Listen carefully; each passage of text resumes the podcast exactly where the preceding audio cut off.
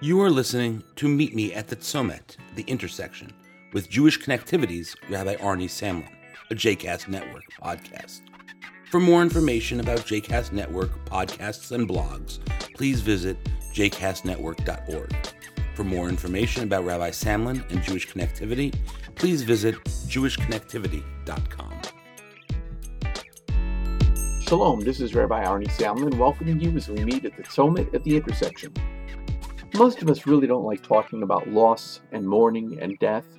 They're sad things, not things we necessarily look forward to speaking about. I can still remember as a young Jewish educator dealing with a parent who said, I don't want my sixth grade kid learning about the Holocaust. It's too sad. Same thing, even my mother, I think it was a generational thing.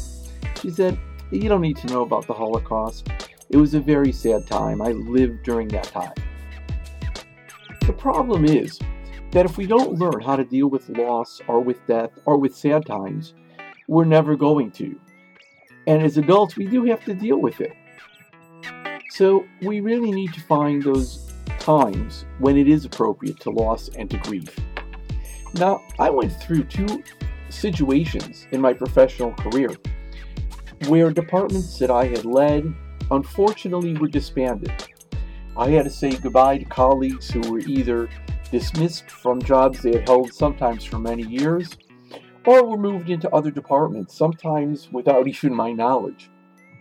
It was very sad to be that lone survivor rebuilding something from scratch, and it was very sad to pe- see people move on. In one situation, I was able to mourn and grieve properly. I was angry then I tried bargaining to keep some of my people, sometimes successfully.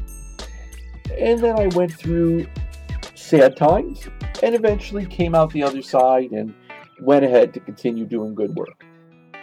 In another situation, though, I never really had the chance to grieve. I was moved rather suddenly to a totally different job in a totally different setting and never had the opportunity even to say goodbye in a proper type of way. In that situation, I was never fully ready to take on a new job. I hadn't really let go of the old one. And I wasn't ready to fully supervise new people because, in my mind, I was still connected too much to the work of the people who had unfortunately been left behind. Very hard thing to do. But the fact of the matter is that until we mourn our losses, we're not ready to go back and continue living again. Jewish tradition knew about this. It's one of the reasons we have the Shiva week observances. One of the reasons that we have Yahrzeit, an annual commemoration of the death of a loved one. And as I think about it, it actually has something to do in a very timely way with the time of year that we're in right now. We're right before the day known as Tisha B'Av, the ninth day of the month of Av. It commemorates the destruction of Jerusalem and of the temple in ancient times. The fact is, most of us don't get all that choked up on a daily basis about the loss of the temple and animal sacrifices. It's really not in our kind of vocabulary.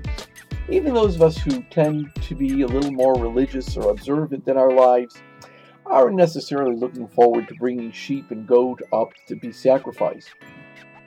However, there's a very interesting rabbinic statement that says, Whoever mourns the loss of Jerusalem will be meriting to see its rebuilding and its rejoicing. It's a fascinating statement in a way, because certainly thousands of years have gone by since the destruction of the temple, and all the people who died in between didn't actually physically live to see the rebuilding of either Jerusalem or the temple, although Jerusalem was rebuilt to some extent, obviously, in our generation. Nonetheless, there's an important rabbinic truth that went on there. That if you don't mourn in the sad times, you're never going to be ready for the happy times that go beyond it. Same thing that happened to me in my work setting if I didn't mourn the losses, going ahead to the happy times wasn't going to happen.